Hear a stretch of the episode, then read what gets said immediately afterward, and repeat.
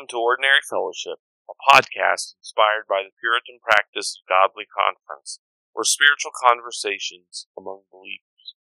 These spiritual conversations offer practical spiritual help for Christian living. Welcome to Ordinary Fellowship. I'm Jeremy Lee, and with me this time is is my really not just sarcastic, enthusiastic sidekick. He he really is enthusiastic now. He came he came this week with an attitude of he's ready to go, ready to talk. Hey, Say Jeremy. hi, Matthew. Last week we began a, a, a hypothetical Festivus episode, uh, wherein we began talking about book bans. So today I'm just going to reread the quotes I did at the beginning. But before I do that, I just want to remind you that last time we talked about one of the problems we have is that we have no shared morality as a country anymore.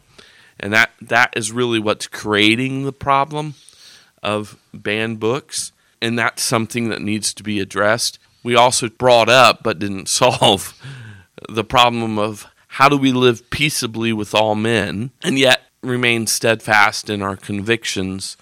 And this is true for both sides. Those who believe that these Books should be in classrooms and should be there to help children who are struggling through these issues, and also Christians who believe that this is an area of immorality that children need to be protected from, uh, not exposed to. So, uh, we talked about the fact that we don't have a shared morality. And again, to, just as a reminder, uh, we're looking at a study that was done recently by PEN, an organization that works against the banning of books, which in most cases I'm opposed to. I say most cases, I'm okay with it when parents don't want their children watching or seeing certain things. And we'll talk more in depth about that today. The reason we're focused on LGBTQ, especially, is because the majority of the books that are challenged for use in either public libraries or public school libraries or in the curriculum are books dealing with LGBTQ issues. There's also books that deal with critical race theory, promoting critical race theory, but we're really focused on uh, the LGBTQ issue because honestly, the books that have to do with critical race theory would be more of an argument about critical race theory, not about. We're fine with books that show different cultures, uh, that encourage diversity in that way. We're fine with books that have characters who are black or Asian or some other minority in our country. We're fine with all that stuff.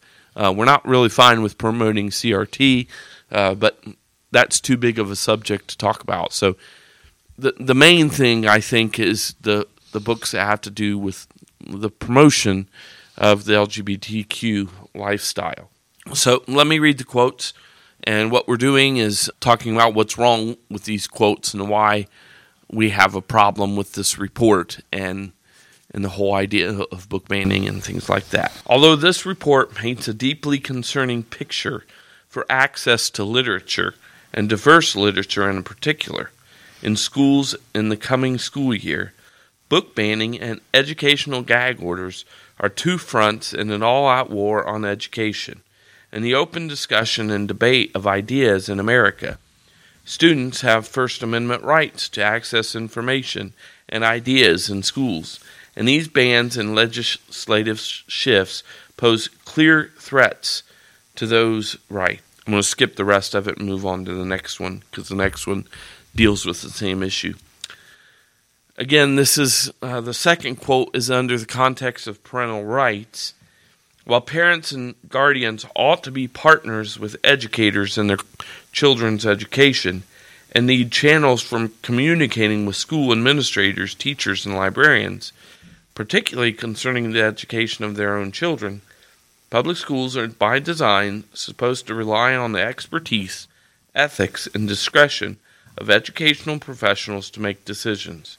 In too many places, today's political rhetoric of parents' rights is being weaponized to undermine, intimidate, and chill the practices of these professionals with potential, potentially profound impacts on how students learn and access ideas and information in schools. So today we're going to there's two things we're going to focus on uh, for sure and we'll probably come up with more as we talk. One of the issues in these two quotes and with the report in general is that the, these quotes in the report talk about students' rights as if they're absolute, and yet parental rights as if they're underneath students' rights and the expertise of the educators.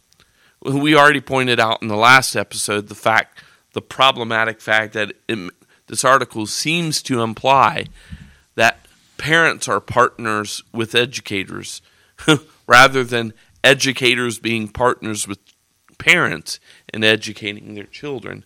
But throughout the article, again and again, students' rights are are always they they seem to be absolute. That students have a right to this to LGBT literature that promotes the LGBTQ lifestyle, and and that there should be no limits whatsoever on that, unless, of course, the experts in the education establishment deem it not helpful.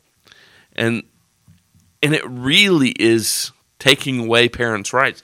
And they even talk about parental rights as if when somebody brings it up, it's just a weapon to destroy education. so you can hear the underlying assumptions there that students and the educators are first in the hierarchy, and the parents are underneath that. I think this is completely backwards. Uh, Matthew shaking his head, yes. First of all, God has given parents children. He, he gives husband and wives children. That husband and wife are a family who are, and they are to raise their children together under the lordship of Christ. Children are commanded to honor your, their father and mother. They're to obey their father and mother. In the Old Testament and the New Testament, these are these are repeated. This command to honor your honor and obey your father and mother. There is no such commandment for educators. Neither is there a commandment that children have rights to do things that their parents have no say about. Uh, this is foreign to Christianity. It's not foreign to the secularism of our day, progressive liberalism of our day either, which are basically the same things. Parental rights supersede students' rights. And and so and the educators then are to to serve and support the parents in educating their children. So one of the problems we see in this is that all all of this is is backwards. You're just supposed to it's as if you're just supposed to leave your children to the experts. And the experts say that sexual diversity is a good thing that ought to be promoted to everyone, no matter their age. And it doesn't matter the content of the book, it ought to be promoted to them because we're the experts. And you parents, yes, you got to co- your cooperation seems to mean you do what we say and everything will be okay. Um, it blows my mind that this is stated almost so as plainly it is as it is. You would think they would want to keep tone that down a little bit so people wouldn't see uh, what they're trying to do and really undermine uh, the authority and rights of parents to raise and educate their own children with the values that they believe in. There's deep, deep problems there. It's not that we don't believe in students' rights in some sense, but we don't believe in an absolute right of students to have access to whatever literature they want. We don't let our kids watch whatever they want at home. We don't let them read whatever they want at home. We don't let them eat whatever they want at home. we we have some control over that until until they're mature enough to make those decisions on their own. And hopefully we've taught them well enough to be wise to stay to stay away from them. The education establishment ought to be supporting that and not undermining it. And what's happening when they're promoting these these kind of books, it's undermining parental authority and parental rights. So anyway, I've talked long enough. Right, it's time for Matthew to have to say. I think ultimately the books wouldn't be the elements in which the books wouldn't be so bad if you didn't have the underlying understanding that this isn't simply an educator seeking to assist a parent in causing their children to learn and mature. But rather what it seems to be is that these are this is an educator seeking to indoctrinate their children into a way of thinking that most a lot of times runs directly against the grain of what the parent is seeking to how the parent is seeking to raise the child. And so you have a sense of a battle over indoctrination as opposed to simply providing information. Because, and so ultimately in that debate, the parent has to win. It's the parents that get to determine the, to some degree, the indoctrination of their children. The parents have a respons. We would argue the parents have a responsibility to indoctrinate their children. I don't in- like the word indoctrinate, but I understand. To they to to instruct their children to conformity to what God God has called us to in all aspects of life. And so that I think that's one of the places where you have this struggle and then just on the student right aspect while students have some rights i think fundamentally on a philosophical level what you have occurring is we have aged children quicker than we should have. And so we treat children as opposed to treating children as children children are now view, you viewed as simply small adults. And so therefore they have all the rights of their parents. And so you can actually read some progressive literature that that's their basic argument. Right. Because they they promote a children's bill of rights and things like Right. that, which then inserts the government in between the parents and their children. And what's happening here, because the schools are public schools, you are inserting the government in between the child and the parent, and and the government is holding a lot of sway because they spend a lot of hours in school. Um, this stems back from the fact that we don't have a shared morality. right If we had a shared morality, then it would be easier to cooperate, right? Right. Um, the problem is the lack of shared morality. Remember, the study is trying to say that the, the effects are harmful. And the reality is the only thing that happens is is that kids then aren't allowed access. They aren't allowed to learn. But who who do these bans affect? Okay? Let let's think about that. The parents who don't want their children to learn don't don't want children exposed to these ideas being promoted. It's not because the LGBT lifestyle is such a prominent thing today. Parents can't go without saying something about it. But there's a difference between knowing a little bit about it and it being promoted. And what's happening in these books, we all know, is that this lifestyle is being promoted as equal to a heterosexual lifestyle or a heterosexual marriage. That they're all the same, diversity is good. That's what's happening, okay? So, parents who are opposed to these books are already not letting their children have them, right? right And if they're banned, they're not going to have them. But the parents who support the morality of the schools that are banning these books, if they support the school and the morality, they're going to have access, right? right because their parents will get it for them. If the parents are all good with it, then the parents will be fine with getting them the book themselves. So, what's the problem? you the people that want the book have access to it. The people that don't want the book don't have access to it. So a more conservative approach would be to say we're not going to have these books so that these children aren't exposed to these things, but the children that want them and their the parents that want their children to have them will get them for it. Nobody really loses out, right? Right. The problem is they want the kids that can't see it to be able to see it. That's the kids that they're worried about. They want the kids whose parents are opposed to the books to be exposed to the books because they're promoting this lifestyle. This isn't about people who are already on board with them, it's about people who aren't on board with them. The whole project that that they're using these books and the educators that are putting there, it's promotion of this lifestyle to people who are resistant to it. The goal is to undermine the parents' authority and the parents' role in the education of their ch- own children. Their education, whether it's whether it's knowledge that they need to know or whether it's morality.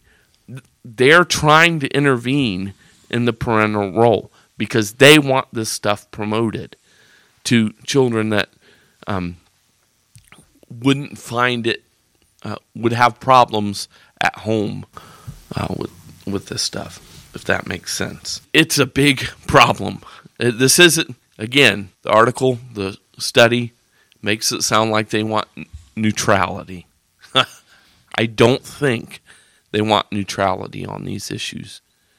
Their their goal, their purpose is to promote sexual diversity whether the parents are for it or against it. Now they want the parents to be for it, but if they're against it, they're still going to promote it because they want to inculcate the, these ideas uh, to children. They are they're wanting these ideas promoted, so they're under they're undermining the parental relationship. And now I'm repeating myself and rambling. I think the way we can summarize this is that educators have a responsibility, from our perspective, to assist in the education of children. What is happening here and where the struggle comes is that they're not seeking to assist in the education, but rather they are engaging in promotion or, to go even stronger, the indoctrination of a particular ideological worldview that runs against the parental wishes. And ultimately, we would argue that the parental wishes, the parents have the responsibility to determine what their child learns. And that's where the struggle is. And as like Jeremy said, that's that's the the crux is if you want to find out, if you if you want your kid to know this, you can do it because ultimately, I don't know if we'll get there or not, but just bluntly, the whole book banning, Jeremy and I talked about this before, the whole idea about book banning, just using the word ban is just a really dumb word. Right. Honest, because, Because they're still available. right, because like we talked about, we talked about in the last episode, and just say it again now. You can still get the books. It's not like you can't find them. It's it's more of a.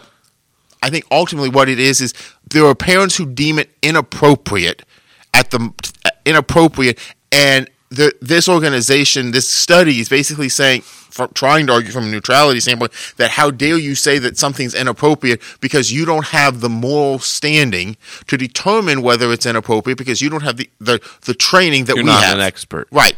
And Same thing we heard with COVID. Right. It, it, it gets, into, the, it gets into this whole argument ultimately, which we won't, we won't go down the rabbit trail, but just the whole expert class and all of this idea. And that ultimately, though, just to reiterate, parents have the responsibility to raise their children how God has called them to. And that's bottom line. Right. And and what you said about banned books and calling banned books is real stupid because one of the things that happens when they do the banned books week is libraries will put out a list of the banned books with a link so you can go buy them. Yeah. And if you go to the library on that week, guess is guess what is in the front just as you walk in the library? Banned books. I'm real having trouble trying to determine what a banned book is. because it seems to me they're available everywhere. Does ban just mean you can't get them for free? That you have to pay for them? Now, this the report actually does have a definition of banned books, okay? And they recognize this this it's not that they're absolutely banned, okay? But it, I still struggle every time I see these because you're literally providing links to the books. And when I go to the library, they have a display with all the books available.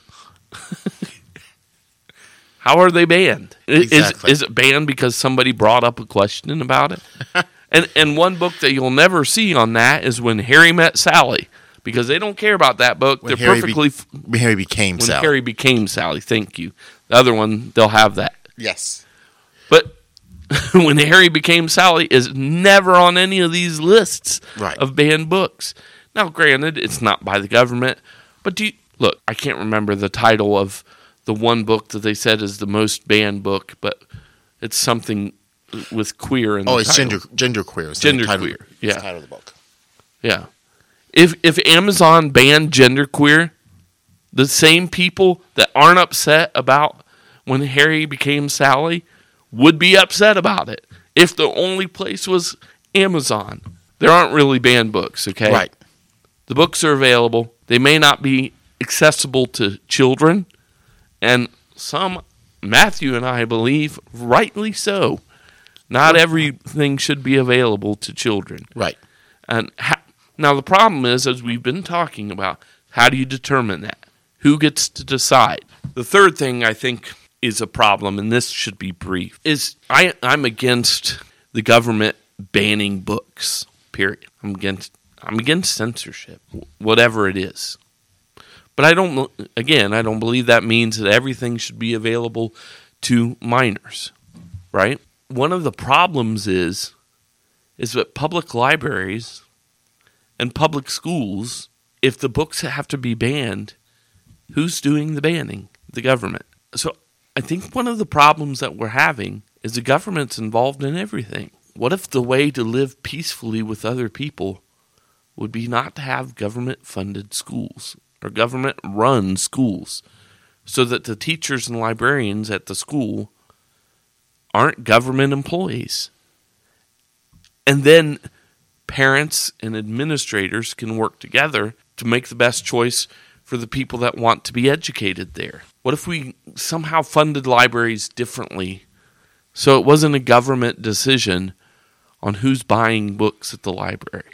I don't have all the answers about how to do this, but part of the problem is the government involvement in every aspect of our lives. I agree the government shouldn't be censoring these things, but everybody even even people who are okay with LGBTQ lifestyle, there are things that they wouldn't want children becoming involved with. There are books that they would want banned.